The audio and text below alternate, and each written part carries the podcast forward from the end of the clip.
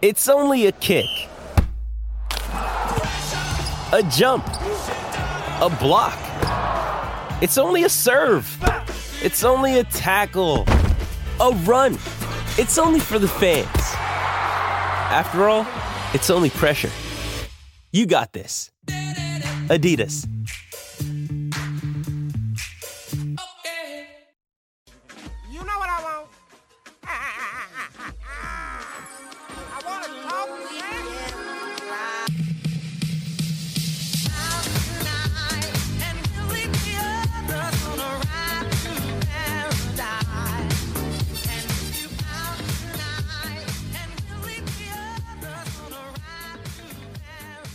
And welcome to the Raptors Weekly Podcast. Every single Monday, we're not missing this year. I've been very, very bad about this the past couple years. It goes Monday, then it'll come out on Thursday or Wednesday, but you can expect it every single Monday. We've got a murderer's row of guests lined up early. Last week, Blake Murphy. This week, a dear friend, one of my favorite people to interact with online and in podcast form, and eventually for when he takes my ankles in a game when we finally meet up in Toronto. But it's Esfandiar Baraheni, who does some of the best, if not the best, uh, video content regarding sports. As far as basketball, he's always putting out fantastic stuff on a multitude of teams. And I fell in love with his Shohei Ohtani video that he did for baseball. He's got range, is what I'm saying. And that's over at the score, their YouTube channel. He's doing the heavy lifting. S, how are you doing, brother? I'm good, man. Thank you. Thank you very much for the intro. Hey, by the way, by the way, I'm not the only man who's doing some crazy YouTube content. You just you interviewed a guy last week. Pretty cool guy. Common common friend of ours, Mr. Blake Murphy, who's who's dabbling into the YouTube sphere too. So I don't I don't want to I don't want to, you know, I, hey, I'm not tooting my own horn. Now I, will toot Blake's. All right. Blake is the toot the horn to be tooted here uh, with that awesome Scottie video. The Yes. horn to be tooted. Is that is that the way? Is that the way to say it? Yeah, sure. Let's rock with it. Thank you for the introduction, by the way. Appreciate it. I was actually going to congratulate you on the horn to be tooted. The way you phrased that uh, would be something that would be the way that I would phrase it myself. So it, it tickled something in my brain that said, "Yes, good.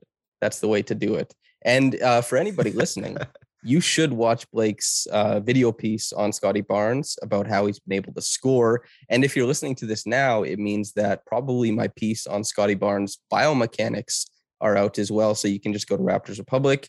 I talked to an MD who uh, dabbles in a lot of biomechanics, and we broke down the body of Scottie Barnes. So you can do that too. But S, uh, enough plugging. Let's let's do the actual the actual talking. So here's the thing: the Raptors are at four and three currently. They've won three in a row. I predicted 34 wins for them this season. I know you were also low on them. Uh, what has gone the opposite way of what you'd thought that brings them to this point? And it's fine if you just want to say they had an easy schedule. I never been wrong in my life, you know?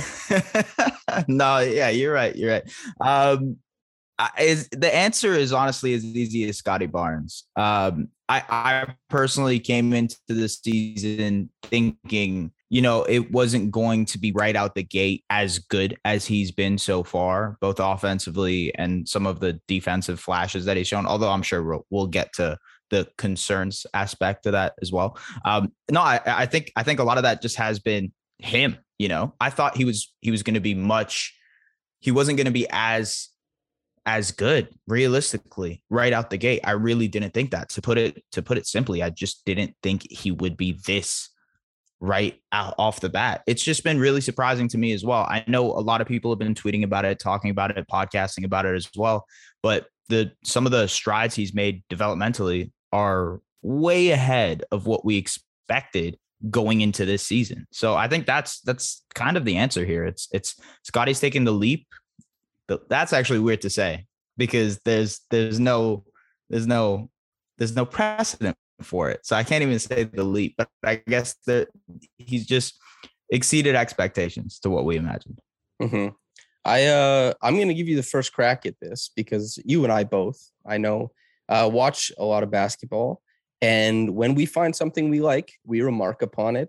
Are there any funny quirks of Scottie Barnes' game that you've picked up on that you think this is part of what's making it go? Hmm. That's a good question. You you have very good questions. Um, I, I, I think uh I think one of the quirks I've noticed is that, and this isn't really a quirk, is that he's just realized he's taller than a lot of people. Uh, like he's longer, he's just taller. So for those mid-range shots that everybody is enamored with, he's able to just rise up over anybody, almost anybody in the league. Uh, and he has that advantage there. So he doesn't necessarily need need to like his handle doesn't need to be there just yet. Obviously, it could get better, but he doesn't need to create that separation with his handle as much because he can rise up over a defender and just shoot it over him.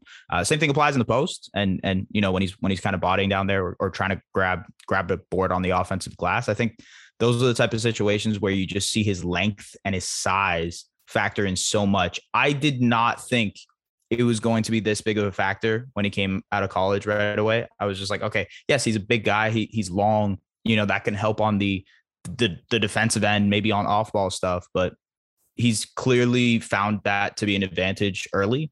Um, and I think that's the thing that kind of stood out to me most, at least at least from yesterday's game against the Pacers. So, how great would it be if they unearthed a quote of his where he was like, you know, at Florida State was like, sometimes I forget how tall I am. And then you come in here and you're like, I think he knows he's tall now. Like this guy actually is looking at his arms, almost like um, the uh, Tobey Maguire Spider Man. Once he starts looking at his fingers, and he's like, "What yeah. power lies here?" You know, and he's starting to not only use his length to get to advantageous spots on the court, but is using mm-hmm. his length to finish over players defensively I think he's like 72% at the rim. I think he's a he's just under 40% in the like uh out the restricted area to the free throw line. And then on the deep the long twos, I'm pretty sure he's shooting like like close to 50%. Yeah, it's although, near 50. Yeah, yeah. Yeah. Although on a not much volume at all. It's been so interesting to watch him. Uh and just not to take Blake's whole thing that he wrote about, well, that he talked about, but basically the the shorthand, and this is something that you know a few people are picking up on, but genuinely, go watch Blake's video. It has all the the uh, visual cues that you'd want to kind of dictate, you know, how is this working? But the especially thing, Blake's face, Blake's face is a big visual cue. Yes, yes. And uh sorry, sorry, go ahead. I'm yeah. sure you're making a great point that I sorry, go ahead. But uh Scottie is able to to leverage his abilities as a passer to coax defenses into situations and rotations that he finds advantageous for his own scoring. So a player like Scottie Barnes, who coming out of the draft labeled a zero level scorer by Sam Vecenie, who is lauded as a very in the know draft guy. He's well, he's mm-hmm. the athletic. He's their biggest draft guy, and he said he's a zero level scorer.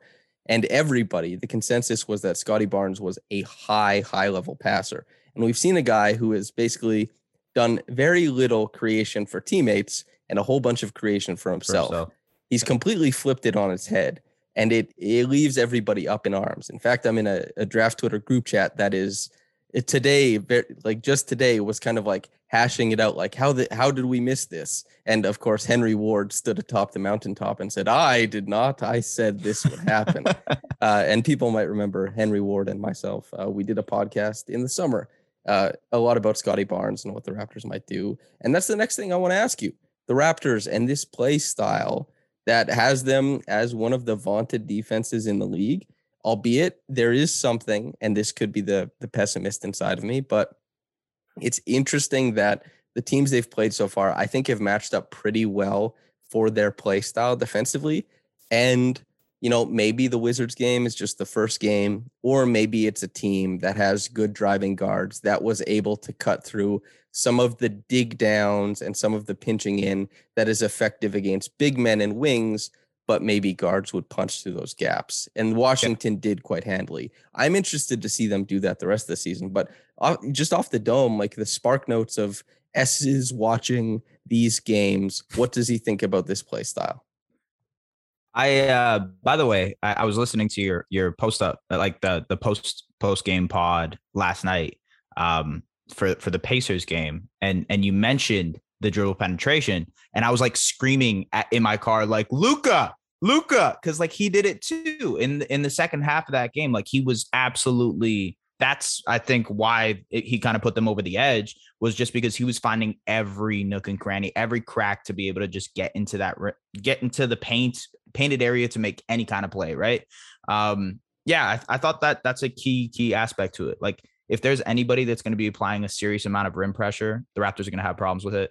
Um, if there's going to be a big, obviously a really big imposing player, we saw Harrell, who was he's not necessarily a Joel Embiid type, but but he he sure seemed like it. He seemed like he was playing ball in his prime Shaq shoes. Um, with, with the Wizards and whatnot. But it's like footnotes, spark notes, whatever you want to say, um, that I've noticed is just the fact that this team will have to run a lot this year to be able to just get anything to go. Uh, I think you've brought it up on your pod. A lot of other really, really smart people have brought it up as well. It's this team has to generate turnovers in order to get going. Um, I think the fact that you know, like they like to speed other teams up with the way that they play defense. They like teams, they, they like to force teams to play faster.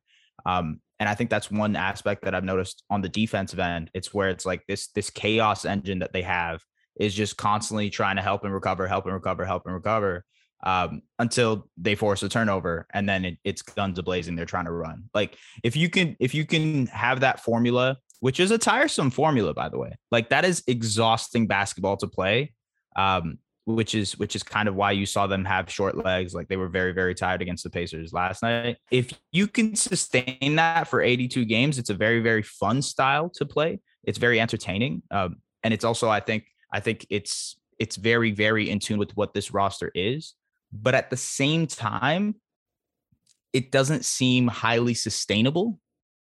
Again, maybe maybe me being pessimistic, uh, but I, I think they've kind of gotten lucky. And to your point, they've played teams where they can be a little bit more imposing on the offensive glass and the defensive glass. Like rebounding has been such a big factor in all of this, where they've been able to clean up on the boards, and that's helped them leak out and run as well. So if if the rebounding sticks, I think they could as well.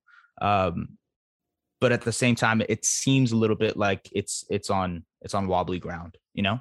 Rebounding is one of those it's like an art form and then it's also just effort sometimes because you see in meaningful games like what what meaningful game was ever played in LeBron's career where he didn't get over 10 rebounds right like when when you yeah. ratchet up the intensity and the meaning of a game the good players who you know couldn't be bothered to rebound a lot of the time mm-hmm. they just decide okay I'm going to help out and the Raptors with the length and physicality they have particularly on the wings you wonder is Nick Nurse teasing this out of them every game, this gang rebounding aspect? Because it isn't just Precious or Cam who are banging around down low. They aren't creating a ton of box outs and stuff like that.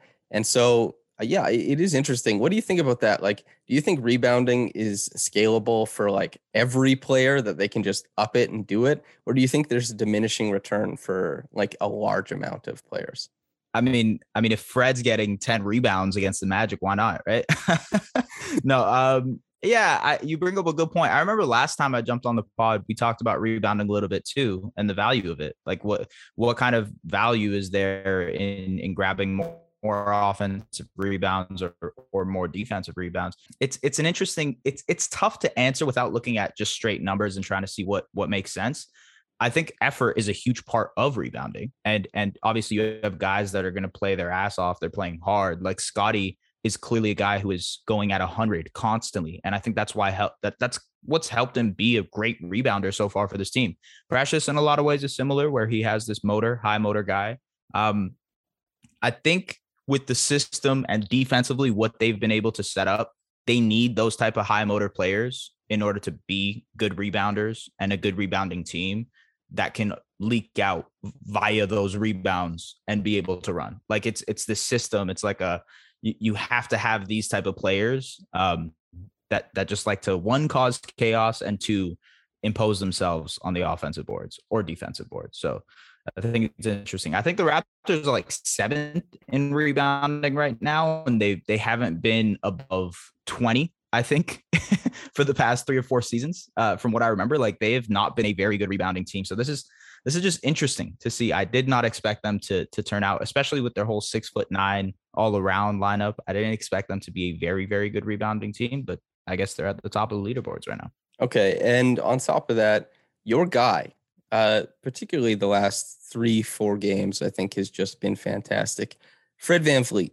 Uh, Mhm. my concerns about a Fred VanVleet led offense, I think are like well put on this show. I've said them many times, although I still think I do glower him in praise, or at least I, I try my best to do. By the it, way, I think I, th- I I should I should clear this up because we do we do we go we go back and forth on this a little bit. I agree with your criticisms. Like I think your criticisms are extremely fair for what kind of player Fred is, and you know, just like the limitations of any player, they exist, right? Like any player has its limitations. Any player is respective to whatever roster they are. They're they're that person. Uh, same things applying to to Freddie right now. But go ahead. Sorry, continue. But the mixed martial arts match is still on. Like we're not we're not getting out of that. Pay per view. It will find a charity. It'll be a good cause or something like that, and we'll Absolutely. we'll have it out. Nothing to the face though, because both of us work where our faces are being shown. Okay, we're It's not true. we're not grinding away. You know, off- offline. We we need to be presentable. Uh, okay, Yeah, but I- anyway, I'd, pre- I'd prefer no CTE. That makes sense. I prefer. yes. That, that I actually I have that written up in every contract I ever sign. No CT, please. Uh, but anyway, Fred has been awesome, particularly during the three game win streak that has, you know, the past week, the weekly podcast. These things coincide. And I'd like you to have the floor. Just talk about Freddie, your guy doing his thing. Yeah, I I- look, Freddie. Freddie is all. Look, I, I get so frustrated because at the start of the season, um, you know, you had a lot of people saying, "Look, Fred is not a. He's not. He's not a point guard. He can't do this, et cetera, et cetera." I mean, sure, I agree with you. It's not. It's not his best skill set to have, but I think there's always a learning curve there, right? Like you have to allow some time, afford the time and luxury to be able to get better at these certain skills. I think the same thing applies to any player. Like I want to, I, I have a couple questions for you at the end. I want to talk to you about OG. Um, you know, ha- having that process of struggling and learning what to do, like that's half the part of development.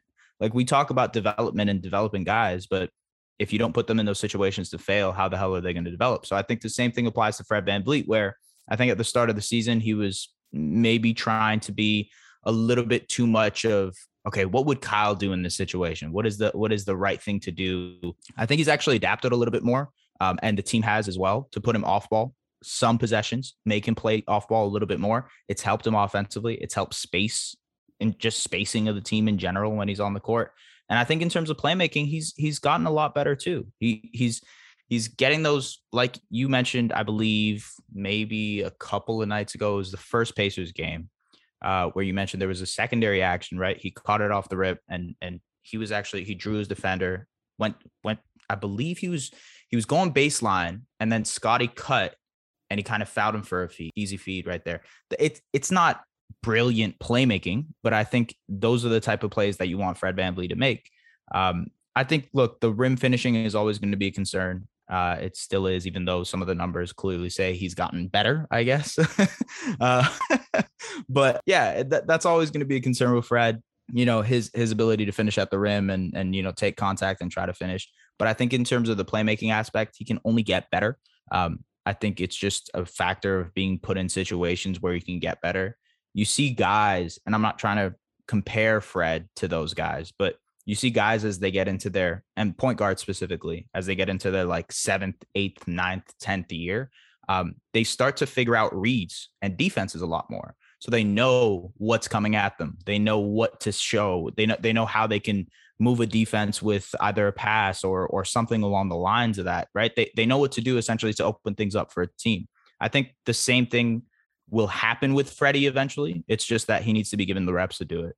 Um, in a lot of ways, it's it's between him and Scottie and I guess OG for for trying to keep this half court offense alive, because a lot of the times it goes back to those guys to be able to initiate something, whether it be you know Freddie trying to set up a pick and roll with a guy who can't catch a basketball. Sorry, didn't mean to, just throwing it out there. But um, you know, so like that, there's there's situations where Freddie gets put into a tough spot and he does make the most out of it. He's still trying to create advantages um, and and I think he's gotten a lot better at it already over the seven games that we've seen. So that's my little spiel on Freddie right now. I, I've been super happy with what he's been able to do. And like for the record, what you said at the top, as far as is this his best role? That's like that's a salient point is what what role is he being put in by the team and what is the team asking him to do?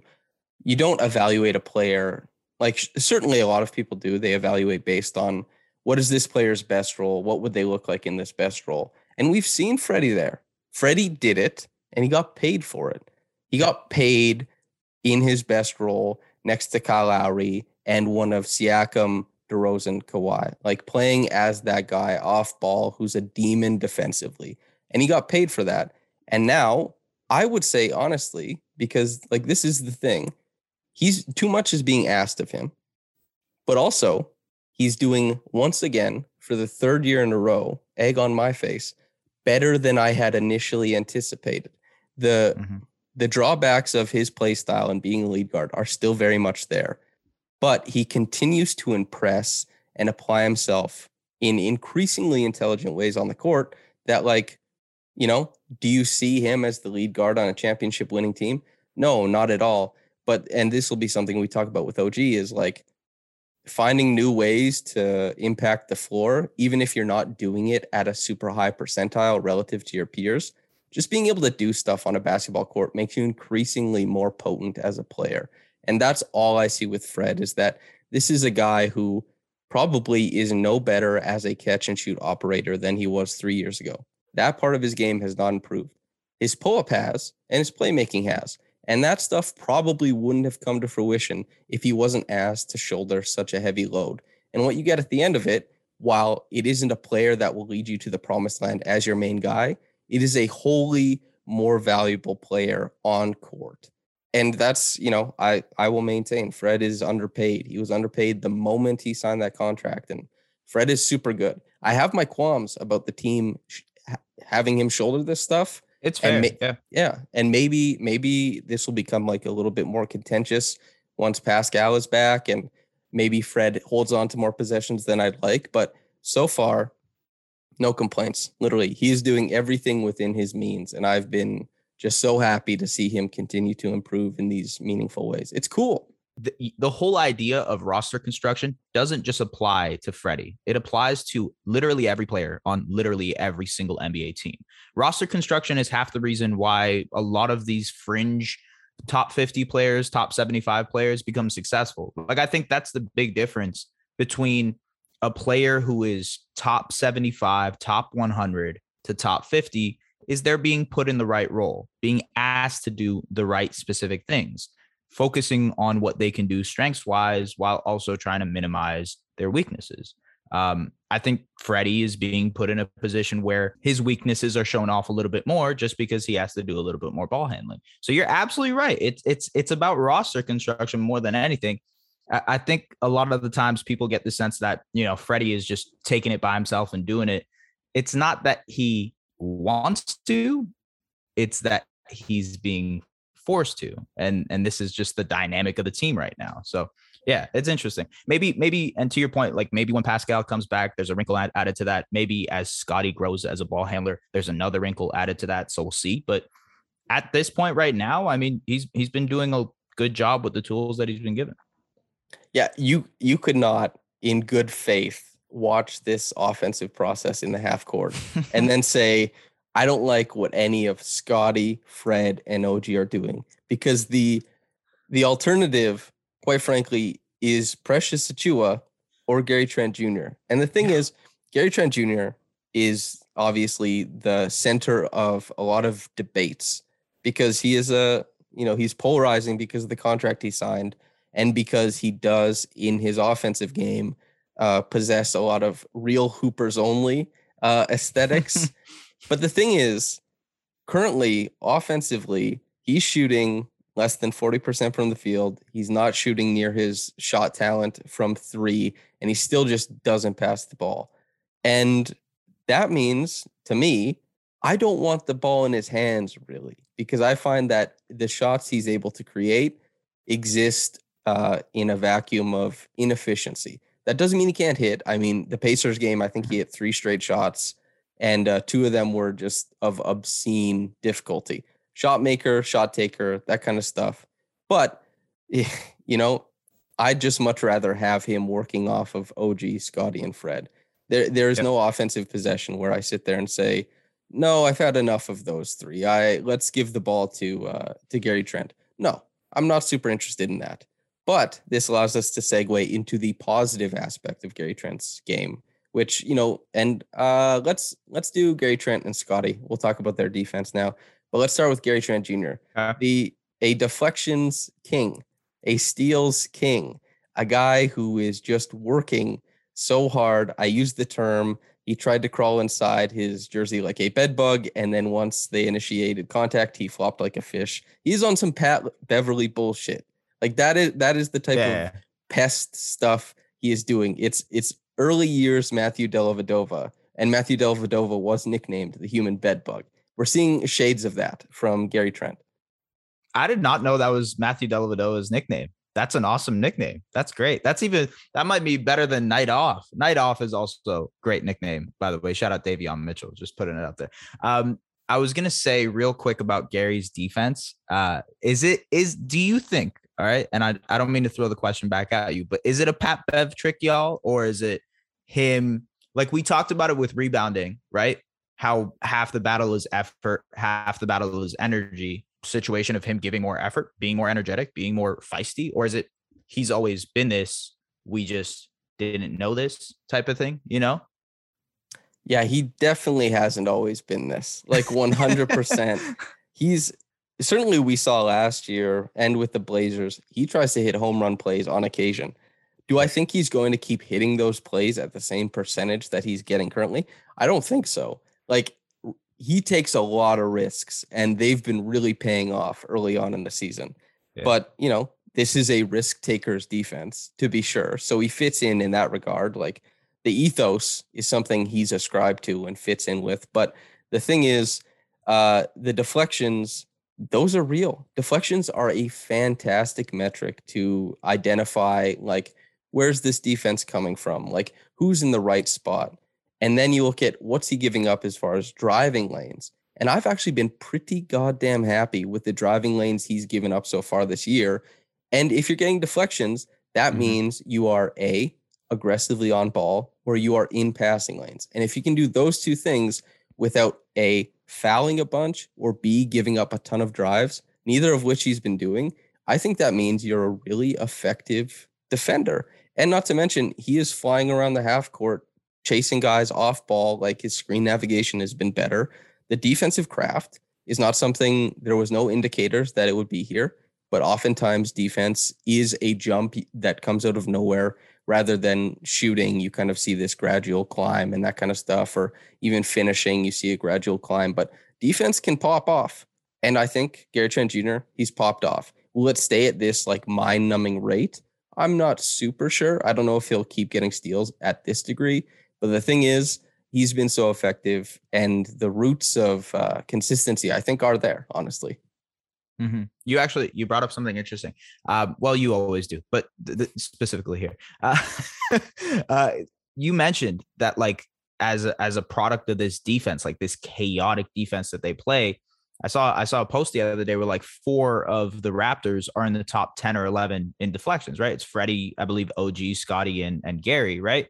And that goes to show you that it it like back to the Freddie point, it's roster construction and it's it's about fit. It's about putting a player in a role where they'll succeed. I feel like this type of defense probably lends to Gary being a better defender just because he's very active in passing lanes and he knows what to do when it comes to he has he's a good knack for uh telegraphing cross court passes. Like I've noticed that as well. Like he he has a very good knack of either recovering to his man by the time the, the the pass is there, or actually poking it out and you know the team having to reset. Like he's done that a couple of times this year, where I'm like, huh, that's uh, that was good. That you could be a you could be an outfielder or something like that in baseball. Um, but but Gary Gary definitely does that. Like Gary is is in a sense he he knows how to be chaotic within the system.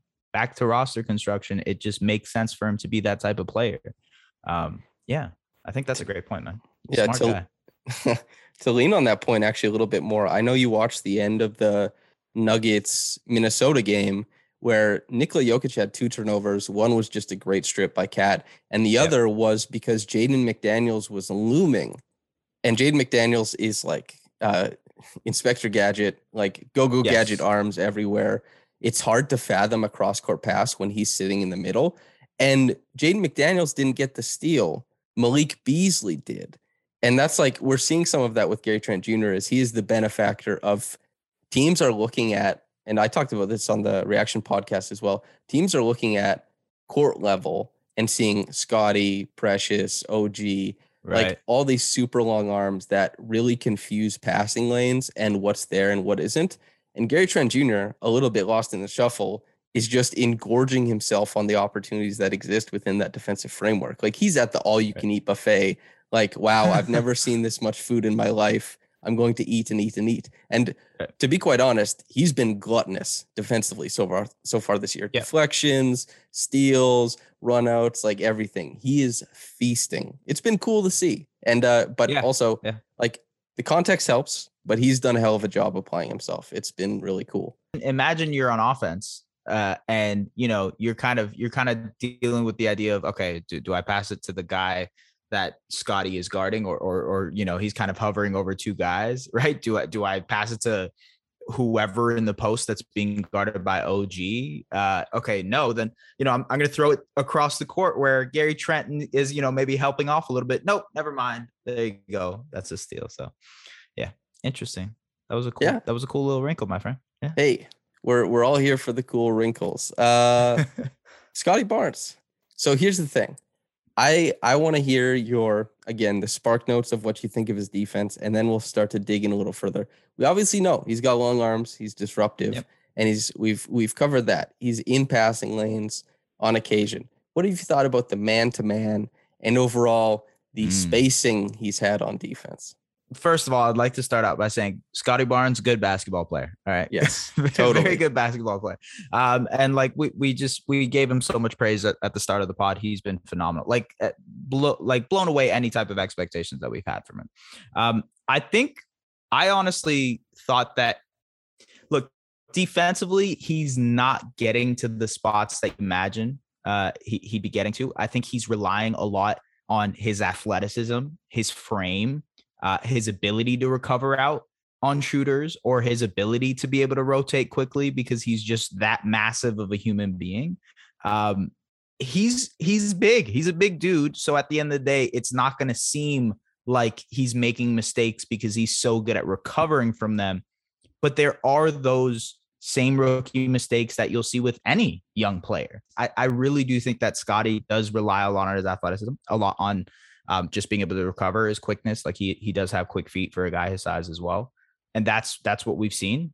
I think once those rookie mistakes get covered up, he'll be a much better defender. The fact that the fact that right now he's still able to make those highlight plays, like the home run play that you say, um, and still make mistakes fairly often on that end, I, I I think that's a really good sign to have seven, eight games in, right? I uh my hot take actually is that Scottie has benefited by the structure of the defense more than Gary Trent Jr. has early on. That's like so obviously it's tough to capture everything in a game on your first watch through and if you really love the Raptors, I guess do a second watch. If you're watching every Raptors game 3 times, uh, I hope you're getting paid very handsomely for it or honestly, like read a book because you don't need to be doing the third watch through unless you're like a coach stealing, not stealing, getting okay, like this set looks good, this set looks Yeah. good. You know, by the way, there there's like a number of coaches that can recognize what's being called on the floor by what hand signals the, the coaches make. Like a high school coach is watching Gregg Popovich or like Nick Nurse, and they're like, "Oh, 25 wheel," because he goes like, and he does like that. I'm like, "What the hell?" Anyway, uh, sidebar. That's crazy. That's crazy. That's nuts. But the thing is, right, is that I I watch each game twice. I watch once. Everybody knows I watch the game because I talk about every game after I finishes. I watch the game a second time, and then if I'm really, really interested on focusing on one player, a cool thing to do that won't capture everything, but you can go to advanced stats and see who they guarded most that game. Just watch every shot attempt that player took, and it won't capture everything, but it will capture at least some of that guy because the way NBA.com identifies these possessions is who guarded that player for the most seconds of that possession. So while they may not end up uh, defending the shot or contesting the shot, you will see them in proximity of the ball or rotating off of it on that possession, almost guaranteed. Yep. And I've been doing that with Scottie. I got to tell you, this guy is lost defensively. he is all over the place. Like sometimes I'll be watching a possession and I'll be like, okay, he's supposed to be guarding like Kyle Kuzma, for example, and you can't find him on screen because he's floated off someplace. The Oh dude God. loves to roam. And the thing is, he's gonna he's gonna you know that'll be pinned in. He'll find his way. A lot of guys who play bigger positions on the court have a tough time translating immediately because the dimensions of the court change. And while that's benefited Scottie greatly offensively, like a wider court is huge for his long steps, benefits him in a big way. Defensively, he's like, oh, whoa, this is weird. Like I'm three steps away from where I thought I should be. And he's trying to play catch up all the time. But as you said, that length, that motor will get him just- back into place. Yeah. It's uh it's an adventure. I, I I urge anybody who wants to get the kind of the de facto what the hell is I might Scottie just have to do that. I might just have to do that. That's I, I mean, I think I think you said it best because like it's not that he it's like these are natural mistakes that a rookie will make as well. You know, I don't want to make it seem like he's he's worse than what people expected because I think in college he was a good defender and and you know he has those tangible things that can very very very quickly translate over. It's just that he's got to learn. Um, I, I remember I, I did a video on DeAndre Ayton, right? And Ayton in his rookie year, and and by the way, this is another thing. Big men really really tough for them to learn defense immediately, especially pick and roll defense. Like that is such a it's such a thing that you know coaches like to harp on. Um, same thing's going to apply to a guy like Scottie to a lesser extent because you know obviously the Raptors defense is is different, but big big men tend to struggle when it comes to to defense and learning schemes and learning when to drop versus learning when to show a little bit more hedges et cetera et cetera. Like all these things are are are things that are little details that someone wouldn't notice like you said on your first watch or or maybe even your second sometimes but uh it's it's something that he's gonna have to improve on. It by the way like as soon as he does do you expect him to be leaps and bounds a better defender just because of that athleticism and mobility? Like he already has the the physical gifts to be a good defender. Once he figures out where he has to be on the court does that now skyrocket him as a defender if that makes sense? I expect him to be positive game in and game out by the end of the season. It's uh and that was a great point you made by the way with like the level of the screen is like you can say okay, you can tell a big man we're playing drop. Okay, we're playing deep drop. Okay, we want you a little bit higher. But screens are not like static. Screens are set at a bunch of different levels and guards and the guys who are you know defending on ball, they have the benefit of being tethered to the ball handler. But the big man is not tethered to any one place because the sp- the ideal spot to guard these actions on the floor changes based on where every screen is, and screens are set everywhere on the floor. Like that's pretty goddamn tough to figure out the spacing. But I I think Scottie, as far as like a rover and a guy in help side, I expect him to improve a lot as far as the year goes on. But also, this is something. Well, I, the piece will be out. The biomechanics piece is that the physical implications of bodies of Scottie's measurements, the long legs, the high hips, means that he will not be an ideal guy to put on ball handlers in screen roll situations because he doesn't turn very quickly. It's just Right. the way his body works, right? And when his feet are close together, he's not very explosive. Proportions matter. And so having him as a ro- like a rover, having him off ball a lot of stuff to blow things up, that's where he's going to be the best. But that's also a really complex situation to ask a rookie to all of a sudden be really good in. Anytime, like you talked about off night, Davion Mitchell, he's not just this incredible off ball defender. He's a monster on ball. Like he's fighting through screens, like he's getting his shoulder ahead, he's curling around, and he's a brick wall.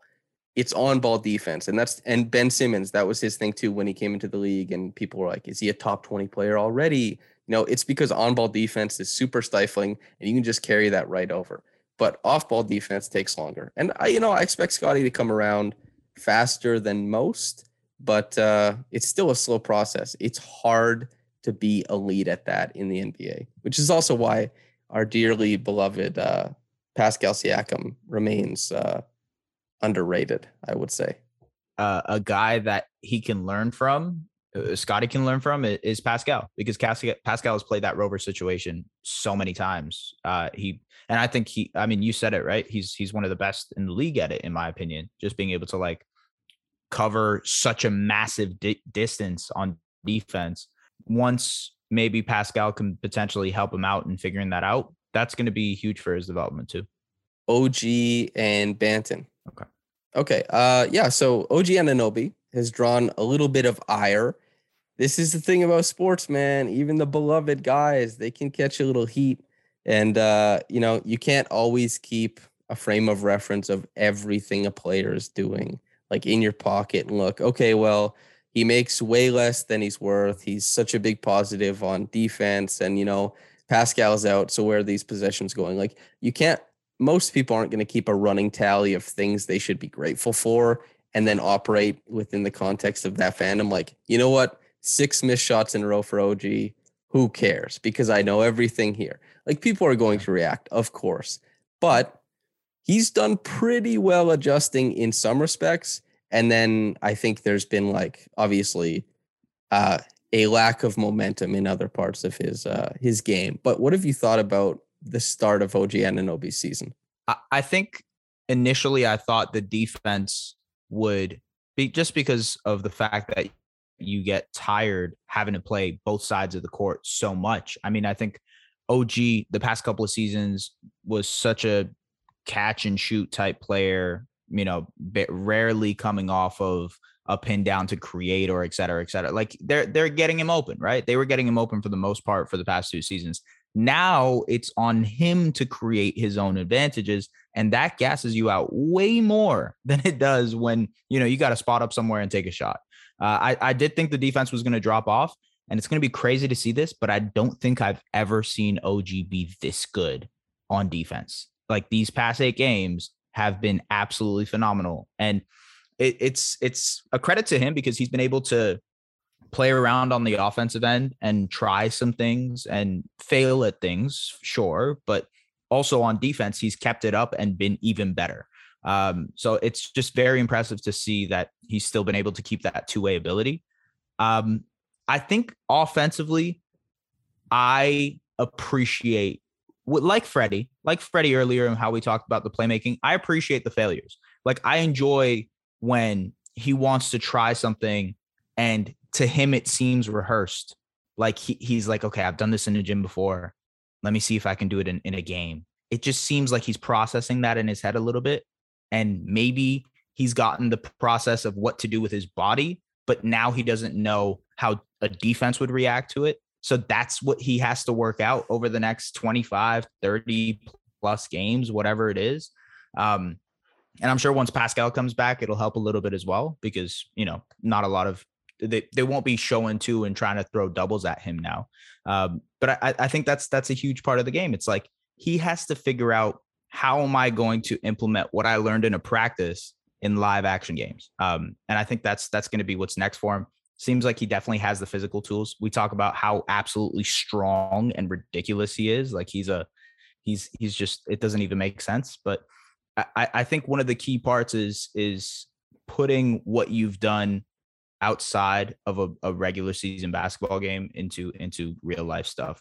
I uh I have a kind of personal story. So when I was in high school, right, I used to be tearing up practices, tearing up practices, crazy practice, like just and then when it came Patrick to the McCaw, court, Patrick McCaw, and when it came to the court, I it it never translated. It, it rarely did. I couldn't. I didn't figure it out until later on in my life in college when I started to realize, okay, how am I supposed to do this? How am I supposed to practice to get to that point where I can do it in real life and re- in a real game? I'm not saying I'm OG Anunoby, but OG has to do something similar where he has to realize, okay, hey, all these things I'm doing in practice, I'm how am I going to apply it in a in a real life situation on a basketball court? Honestly, great point. The the people listen to the podcast will have heard me talk about this, but basically what you're seeing OG do is when he goes into these drill packages, he's slowing the offense down as if he's about to participate in an isolated drill. Like he completely, Yeah. everything stops and it just becomes one on one. But in that regard, it's not really one on one because there's a defense in help side. You know, there's guys pinching in, and in a lot of these cases, when he slows it down, it's turning into really difficult jump shots. And as you said, it's all about finding the way to apply that at game speed, which is a the most difficult thing to do in basketball. So it's not like we can expect OG to just boom, there it is. Slow, gradual things that come. But uh, as far as, and I wonder if this was what you're going to ask me uh, about OG when you said you're going to do it later on, but it's a win win win with OG. There's a reason why a guy like Reggie Jackson pops off in the playoffs last year for the Clippers. He does not do that if he was never thrust into a de facto lead guard role with the Detroit Pistons for a stretch of like three years. He never, he's never going to have that extra juice or that confidence to come into the Clippers as a bit role guy who was not playing. Like he's playing less than Rondo for a time. And Rondo Mhm. stinks, bro. Rondo's not good at basketball anymore. Okay. And Reggie Jackson was losing minutes to him. And all of a sudden, Reggie Jackson comes in and with Paul George, they eviscerate the Jazz, who were just finished eviscerating the NBA over the was it Yeah. 70 how many how many games 72 72. Yeah. yeah 72 game season and Reggie Jackson was like Jazz okay defensive player of the year like take this No problem. because- yeah, Yeah. and it's because he was put in a role where he was way above his head, but you glean things from that. Why was Tim Hardaway Jr. way more effective than Kristaps Porzingis for the Mavericks? Because Tim Hardaway Jr. was putting up 26 shots a game for the Knicks, just being Yeah. like, "Hey, man, I'm getting my shots up." I there's not a situation Tim Hart you can put Tim Hardaway Jr. in where he hasn't taken that shot before, like 1,200 times over. He's like, "Oh, I've seen this." True. This Yeah. doesn't scare me at all. And that's the thing about OG that makes me think it's a win win win because even if he does poorly, there's going to be a certain amount of circumstances that he takes away from this stretch and says, you know what? I've been here before and I can just translate that. That's my whole takeaway. And then if he hits and suddenly I hate the Kawhi comparisons, I don't like them, but So that's that's what I was gonna ask you about actually. okay, because because because I I remember in the summer everybody was doing the whole oh he's gonna take the leap he's he's gonna be the next Kawhi et cetera et cetera, and I know you're not a big fan of that comparison, um, but I, even even from what we've seen so far, eight games in, right? Have you changed your measure of what you think a final OG is? Like, have you have you adjusted whatever it's going to be? Is it you know has have you changed what you thought at the end of it? No. OG, uh, the ceiling remains exactly where I thought it was. And by the way, when I say I hate the Kawhi comp, I'm saying that for me, and I'm saying that for people who do uh, writing and video content similar to what I do. There's like, I'm not telling stories, I'm not doing feature work. You know, I, I will, you know, down the road, that's something I will be doing and hopefully this season, you know, get out to Toronto, do some games, get some interviews and all that kind of stuff, write some cool Yeah. stuff. But I'm doing, I think, like heavy analysis on most of these guys. There is no way a guy who is getting paid to do analysis should filter their idea of OG Anunoby through the lens of Kawhi and only think, well, Kawhi played in Toronto. OG's also quiet and like, you know, it's eh, there's like very little comparisons to their game actually. And so that's that's what leaves me like we don't have to f- guys like me fans who want to understand players through the lens of players they've previously understood go for it man. Like you just want to you just want to know like okay who is this player?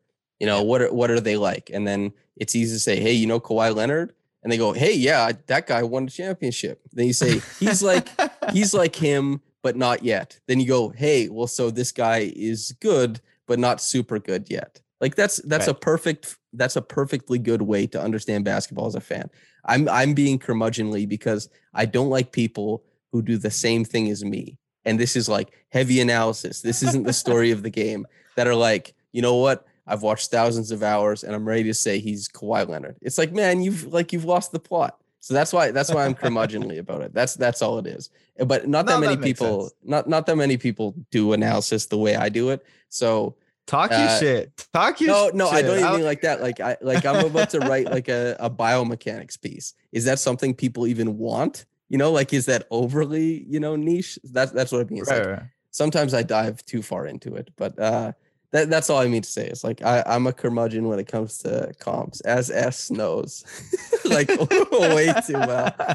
Listen, I, I'll say this. I actually I understand your your your your I don't I don't even know what it would be like what to put it in words with, but like I, I understand why you you're not a big fan of comps, and I think my reasoning for I guess helping other people contextualize is like I'm trying to be the translator, you know what I mean, for a lot of people who may not know. So mm-hmm. it's like it's like, hey, who's Delano Banton? Why is Delano Banton this player? Why is Delano Banton this? And you're like, you know, he reminds me of this guy. He has the length. He's this, this, this. Like I, I threw out Shaun Livingston a couple of days ago, and I had a bunch of people be like, wow, I see it. Yeah. And it's like, obviously, he's not Shaun Livingston. You know what I mean? And Shaun Livingston as a rookie was a hell of a player, right?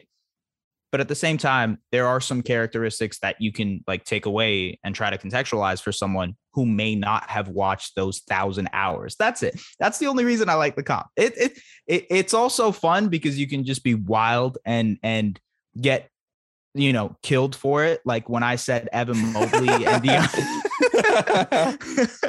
like I, I, I, I called Evan Mobley on Twitter and I said, you know, reminds me a lot of DeAndre Ayton, and everybody's like, boo, pitchforks, kill him, like burn him at the stake. And it's just like, man, I, I don't know. I don't know what to tell you. But yeah, it it's just it's a way to translate it for people, man. It's a way to translate it for people.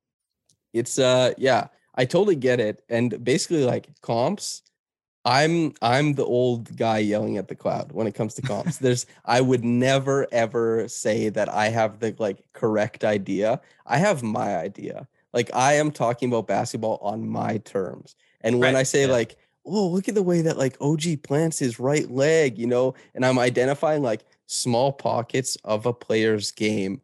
If you're like you know, as a guy who just got like back into baseball this year, I played a lot of baseball, so there wasn't like that much of a catch up experience.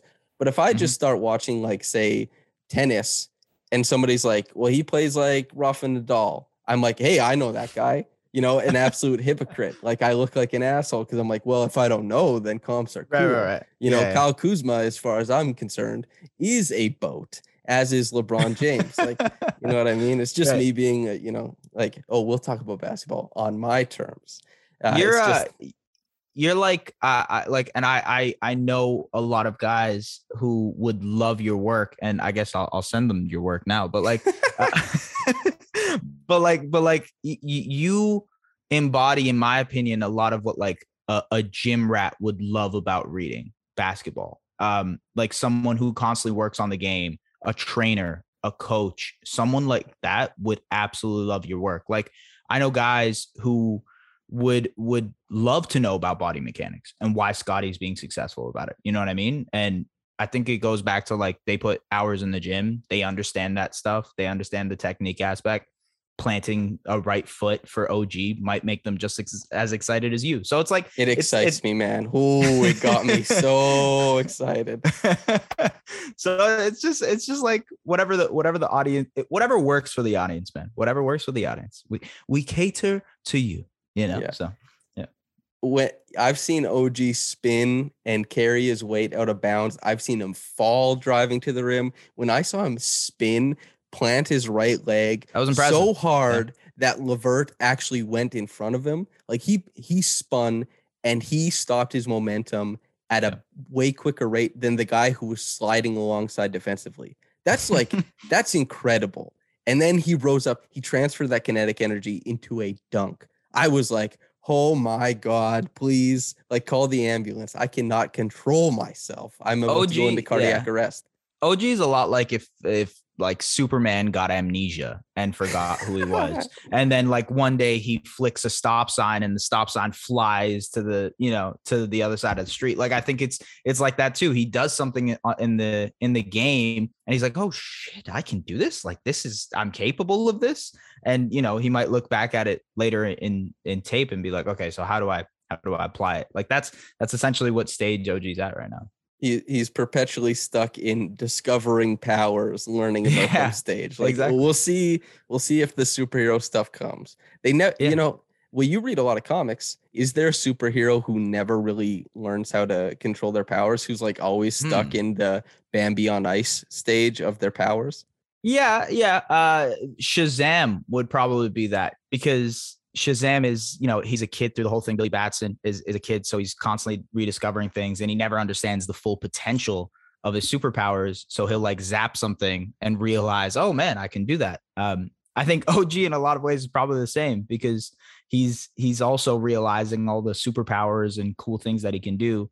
And he's he's kind of trudging along trying to figure it out. Also, kind of feels like uh I'm sure you've watched it, but Invincible, where like he he has no idea what the full extent to his powers are but he gets beat up so much where he's he's forced into situations where he has to learn and he has to kind of access and tap into that. Same thing's gonna happen to og you know? I i really like that. You're delano banton yeah. Um i, I look I, I think the quick notes with banton is that um he was much better than people expected him to be as well. Uh, and I think that's just clear from where he got drafted to what scouts were saying about him coming into the draft to him not even making, I believe it was the NBA combine. Like he made the G League combine, but didn't make the NBA. Correct me if I'm wrong on that. I'm, i I, don't remember exactly what it was. Um, but at, at the same time, I, I just think he's such an incredible uh, transition player. Like, my goodness, this guy can run the court. And the thing is, his size, a lot like Scottie, affords him the ability to finish uh, above guys and and be able to kind of embrace contact and go up with it. We saw that a couple times in that Pacers game. And I think it's just like he has to just continue growing that aspect of his game, is, is, being confident enough to do it. Sure, the outside shot is something that he has to develop, and that'll come with time. I, I think I've liked what I've seen so far. He's one willing to take it, and two, he's hit a couple. So like it's it's not like it's uh, it's over with. I just love the fact that he is very, very confident in himself. I think his ability, and I know you've touched on this in the past too. It's like his ability to change the momentum of a game and like like come into the game and immediately either be a 10 point swing in the positive direction or a 10 point swing on the opposite end.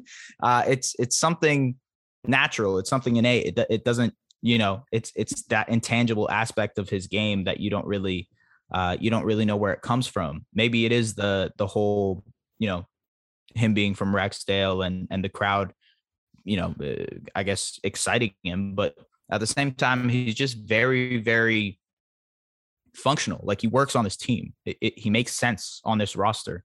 Uh, and you know, obviously Nick Nurse realized that too. So kudos to him, man. Really, really, like it's been such a joy to watch that guy thrive and, and kind of live out his dream. It's it like imagine a kid from Toronto getting to play for the Raptors. Like holy crap, that is the coolest thing ever.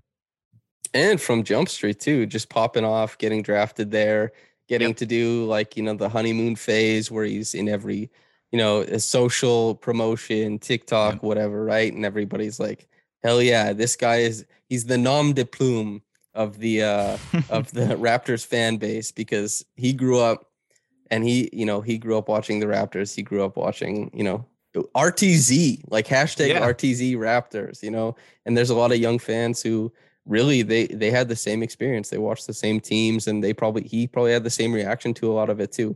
Very cool stuff. I mean, he he experienced the championship as like a kid, more or less. That's kind of nuts. yeah. Like he was he was wearing a championship hat the other day. Super cool thing uh, yeah, that's wonderful distillation of Banton. I really liked your rundown on him. That's uh, that's fantastic. Okay, New York, Cleveland, Brooklyn. Uh, who who do you like most, and Washington as well? Is there a game you're looking forward to the most? I'm assuming these are Raptors opponents because I'm I'm guessing because they are also Raptors opponents. Um, I'm very I'm excited for the Knicks game. Don't get me wrong. I think this will be, uh, and I know they've played Chicago, but I do think the Knicks will be a bigger test and and maybe even a better test. They're also playing really well as well. So I think I think New York will be a fun one. The one I'm going to pick is Cleveland because I need to see Evan Mobley versus Scottie Barnes. Um, just as much as I am a proponent and a, a fan, an advocate, if you will, of Scottie Barnes, I am very much so an advocate of Evan Mobley and what he can bring to a basketball court. I I I know we've talked about this before off air, but like I I really did think that he had the potential to be the number one guy in this draft. Like he could be the best player five years from now. We talk about it. Evan Mobley is that guy. Um, he's clearly shown it, and I think it's him and Scottie. You know, so far eight games in, whatever you want to call it, to to be that rookie of the year this year. I am so excited to see those two clash. They're probably not going to play each other that much. They might have a couple matchups where they where they face up against each other, but at the same time, I'm very very excited to see just those two work. Like eh, you know, there we saw Suggs versus Scottie. Um, now we get a chance to watch Mobley versus Scottie and and see the differences. So that, that's that's what I pick. Cavs, bro, I love the Cavs. Cavs and Wolves, man. Those are my those are my baby teams this year. I'm I'm rooting for both of them to to make leaps and bounds this year. Uh, the rest of the schmucks were saying fade for Cade. You were saying lowly for Mobley. Uh, Mhm. What a Mhm. flex! What a flex for you! And just fantastic taste. Evan Mobley plus the Wolves. Uh, we're we're very synonymous in that regard. We like we like a lot of the same things. But I uh yeah, I'll go with the Knicks because the Knicks. Uh, I want to bing bong. I just want to see those fans freak out. I want to see if they're Oh, yeah. talking trash after the game. I want to see the video that comes out. Uh, the energy is palpable and it's like very meme worthy. A lot of stuff comes out. So yeah, I uh and Mitchell Robinson, uh, the villainous, uh, the villain, kind of villainous. You know, he brings that aspect. He just, yeah, just another another one bites the dust. He's also, uh, I was gonna say I, I think like he's he's probably the uh, wait yeah he might be the best rim protector we've we've faced so far if I'm not mistaken. Correct me if I if I'm missing like a huge guy.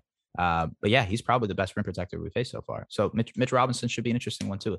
I, I was gonna say New York wise, it's also the 75th anniversary, like November 1st, 1946. They they were playing this game, so very very cool aspect of it. Very very good choice, my friend. Mm-hmm. Uh, Miles Turner might be the best, uh, You're rim right. I was protector.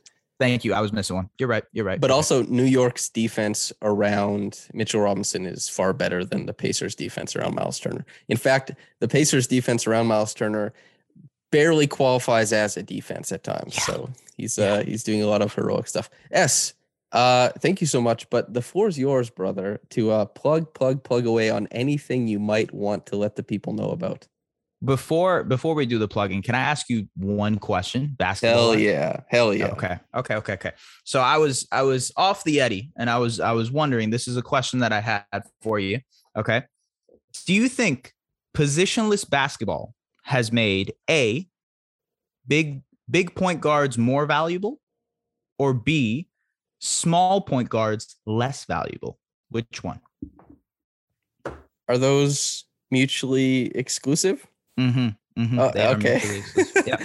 okay. Uh I guess it's made Or or pick which one. Pick which one is more. Pick which one is more. Because I know it's done both, I guess, but which one? Yeah. Hmm, this is a great question.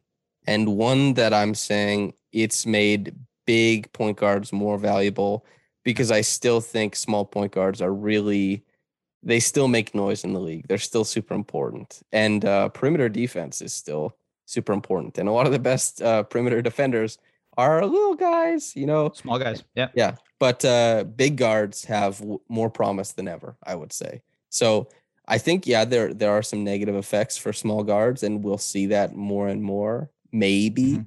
But uh, especially for big guards who want to get drafted, I mean, you know, guys like SGA tearing up the league and that kind of stuff can only make teams kind of froth at the mouth at the idea of having a switchable guy at six five who can also uh, you know, drive a, be an offensive engine. So yeah, I think it's probably more it more benefits the big guards than it takes away from the the small guys. What do you think? That makes sense. I, I I tend to agree with you. I so I think so. I was watching a game randomly, and that's that's why I thought of the question was. Um, I realized, all right, cool. uh, We're slowly getting to the point where like bigs, and yes, there are the big bigs, like the seven two guys, the Embiids, the you know Karl-Anthony Towns of the world, right? Those guys still exist, right? But I think it's gotten to the point where like position basketball is is like shrinking the height, or actually making the average height in the NBA uh, a little bit more is it average or mean? I'm I don't remember, but I guess it's making it so that like taller guys, the the taller guy on average is getting shorter, and then the the point guards, the smaller guys on average are getting taller. So like everybody is within six foot four to six foot ten versus maybe 10 years ago, like it was six foot to seven foot. So it- it's just it's gotten to the point where like the range is shrinking and I think that's been a byproduct of positionless basketball. So then I thought, okay, cool. What's more valuable then? Like, is it still more valuable to have a big point guard versus a small guard? But yeah, that that's the that's the think- reasoning behind the question. I think I know exactly what you're saying. You're saying Luke Ridnour wouldn't cut it today, and neither would Aaron Gray. But Hey. a lot of guys in the middle do now. That Hey, I mean, yeah, yeah, yeah, exactly. But I, I mean, also there's like there's there's exceptions to the rule. Like T.J. McConnell is out here cutting people up, and he's he, he's probably like six one, right? And then on the other side, there's still like your your Ivica Zubacs of the world. But again, those guys are very very talented players. They're not Luke Ridnour and Aaron Gray. So like, you know, it's it's I guess it's just you have to be very very good if you're outside of that range now. Whereas that range that I mentioned, you're you're afforded a little bit more of a leeway. TJ McConnell is my enemy because no matter how much I try and stylize my game after James Harden, everybody on the court is going to call me TJ McConnell. Okay, I can be as nice with it with a, with a zero step sna- like snatchback as I want, and everybody's still going to call me TJ McConnell because that bastard is so grimy. See, that's crazy because you're lefty, right? Yeah, I would go Luke Kennard. Who the hell goes TJ McConnell? It's and Luke, Kennard has a receding hairline too. It's too perfect. oh man, no, yeah, I would I would definitely do Luke Kennard. Listen, I, if you hit a three right in my face, I'd be like Kennard ass mother. You know, like you know, uh, it's a Luke Kennard. He's Luke Kennard. I see it. I see I'll it. take the, I'll take that over over TJ. But okay, uh, yeah, the floor's yours, brother. Uh, plug, plug, plug away. man uh check out the scores youtube channel we do great great content we're we're ramping things up for the nba season uh we just had something drop on the hawks this week we're gonna have something come out about the the hornets uh, I have a story, a feature, if you will, uh, about the Spurs dynasty, which is coming out on Saturday. Very, very excited for that one. And uh, yeah, that's it. That's all I got to plug. Check out the the Scores YouTube channel, and you can probably see me on there as well. Hell yeah. Uh, I watch like tons and tons of score content. S is he's making moves over there. Okay. And uh, particularly anytime he dips his toes out of basketball is a treat for me because I get to see somebody I like talk about something that I'm new to. Huge fan of that. And that same quality where you're like, wow, you know, this likable guy teaching me something. I'm sure you, listener, can go to the Scores YouTube channel and and dabble in some of that yourself. And then come back to us and, and you let us know if you if you felt the same way. And if you didn't, hey man, like negative thoughts, keep them to yourself. We don't want any part of that. But S, thank you so much for jumping on, brother. Thank you, man. Appreciate it. And by the way, I already get all the negative thoughts in in my quote tweets, so don't even worry about that. Appreciate you, man. Thank you. All right. And listener, whether you got into this in the morning or at night, have a blessed day and goodbye.